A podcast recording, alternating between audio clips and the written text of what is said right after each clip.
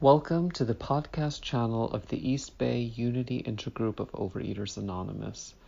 The opinions expressed here are those of individual members and do not represent OA as a whole. For more information about our intergroup, please visit our website at eastbayoa.org. So, um,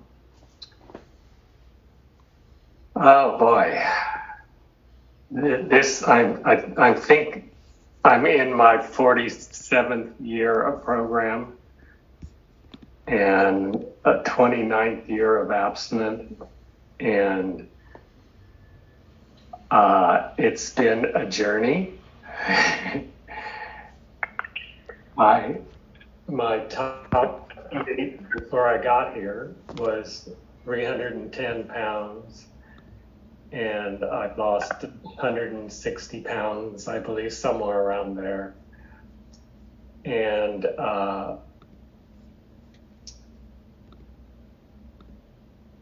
I am, uh, or have had a relapse story. The first 19 years was filled with relapse. Um, I lost 100 pounds the first 10 months I was in the program, and then fell off the wagon and spent the next 19 years having no more than a year and a half uh, uh, of abstinence at once. However, most of that 19 years I was abstinent, but I would have these two week, three week binges. And um, so I never really gained back a whole lot of weight, but I certainly gained back the misery of it. And it seemed like it was progressive, that it, that it got worse and worse. And uh, so looking back on that,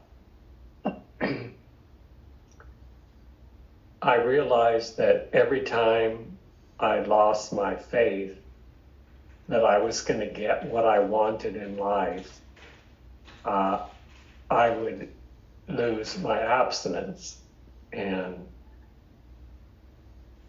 I wasn't trusting God at those times that I was going to be all right. And if there's one thing that I have learned in the program today, is that God was always taking care of me with the binging and everything. It was all part of the recovery process. I had no power over it whatsoever. And uh, I've just been re reminded of that in the last couple days, working with one of my sponsees, when I just really realized that I am not the disease. Who I am is not the, dis- the disease. I have the disease, like I have cancer, but my cancer, there's nothing for me to do but accept it and let it be in remission, which it is, and uh, I'm not. I don't have any power over it any more than I do over my compulsive overeating. And through the 12 steps and 12 traditions and all of the work that's necessary daily, I have a reprieve from the desire to compulsively overeat. And I haven't had the desire to compulsively overeat for the last 29 years. And that is a miracle. Um, the the, the things that are the most important to me today are the third step is the is for me it's like the most um, anxiety relief releasing step it's like oh that's right i'm not turning my will and my life over to god right now I want it my way. and when I stop and I realize that God's way is going to be the best way, not only is it going to be best, it's going to be better than what I wanted in the first place. And so why am I fighting what what is actually happening? And I and it just allows me to just sit back and go for the ride and not be in charge and uh, let my life unfold without me managing it. And that's what I've been doing for a while. And it's really comforting to see that throughout this last um, 29 years at least, uh, these promises have all come true. The promises of the program, the the freedom. I just don't have that monkey hanging on my back. That that freedom is the first big freedom. Is just not feeling this burden of oh my God, am I going to hurt myself with food today. And um, and a new happiness, you know, and I that is all wound up in all of these promises. Um, I I don't know if I don't regret the past. I mean, I wish I was perfect. and didn't do the things that I did when I was in relapse mostly. Uh, but I can accept them as, well, it sure is humbling. the things that I did. And look, I look it up now and just go, oh my God, did I really do that? But I'm, I'm not that person anymore through working these this program. And I do have serenity. Yesterday it was lovely. Uh, I was driving through Redwood Road, Redwood Canyon to get to my brother's house for dinner, and it was just such a glorious, peaceful, serene drive. And I was just relishing how grateful I am uh, and that the gifts that God is giving me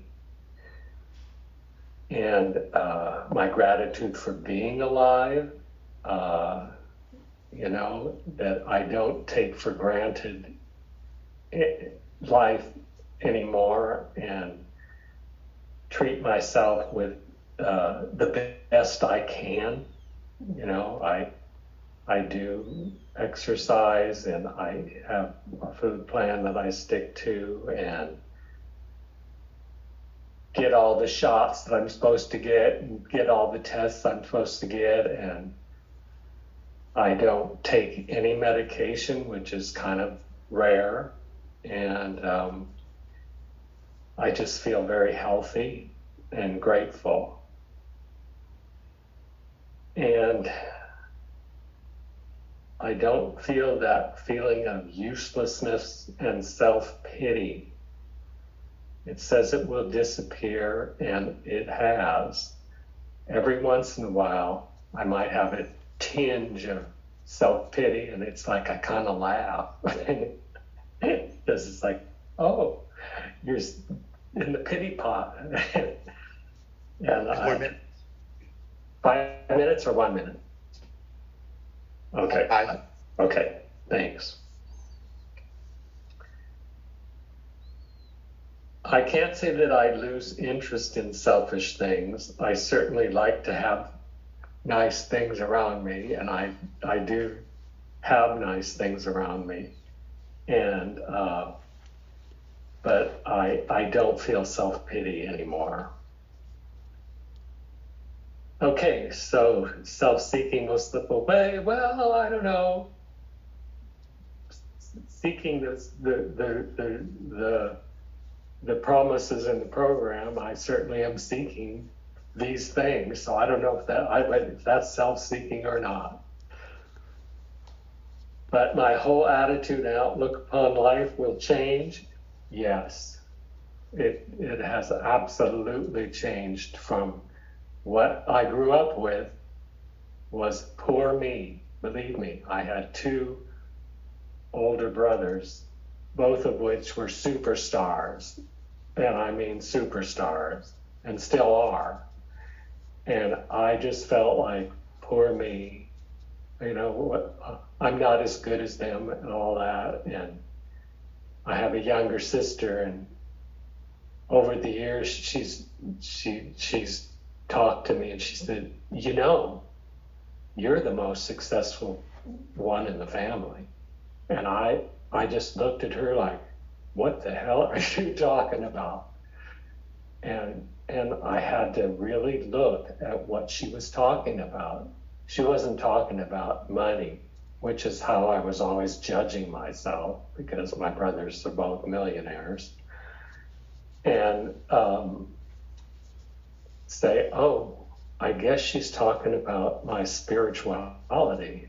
And it was like, oh, why am I not using that as my judgment? And so that's, I was able to say, yeah, I guess I am. And that was humbling. And I'm definitely not uh, afraid of economic, in, I have no economic insecurity, but only because I've had this many years of abstinence and program. And all through those years, I was doing what people told me I should do to be able to be financially okay at the end and and and I did those things, but only because God gave me the willingness to do those things. And I'm grateful.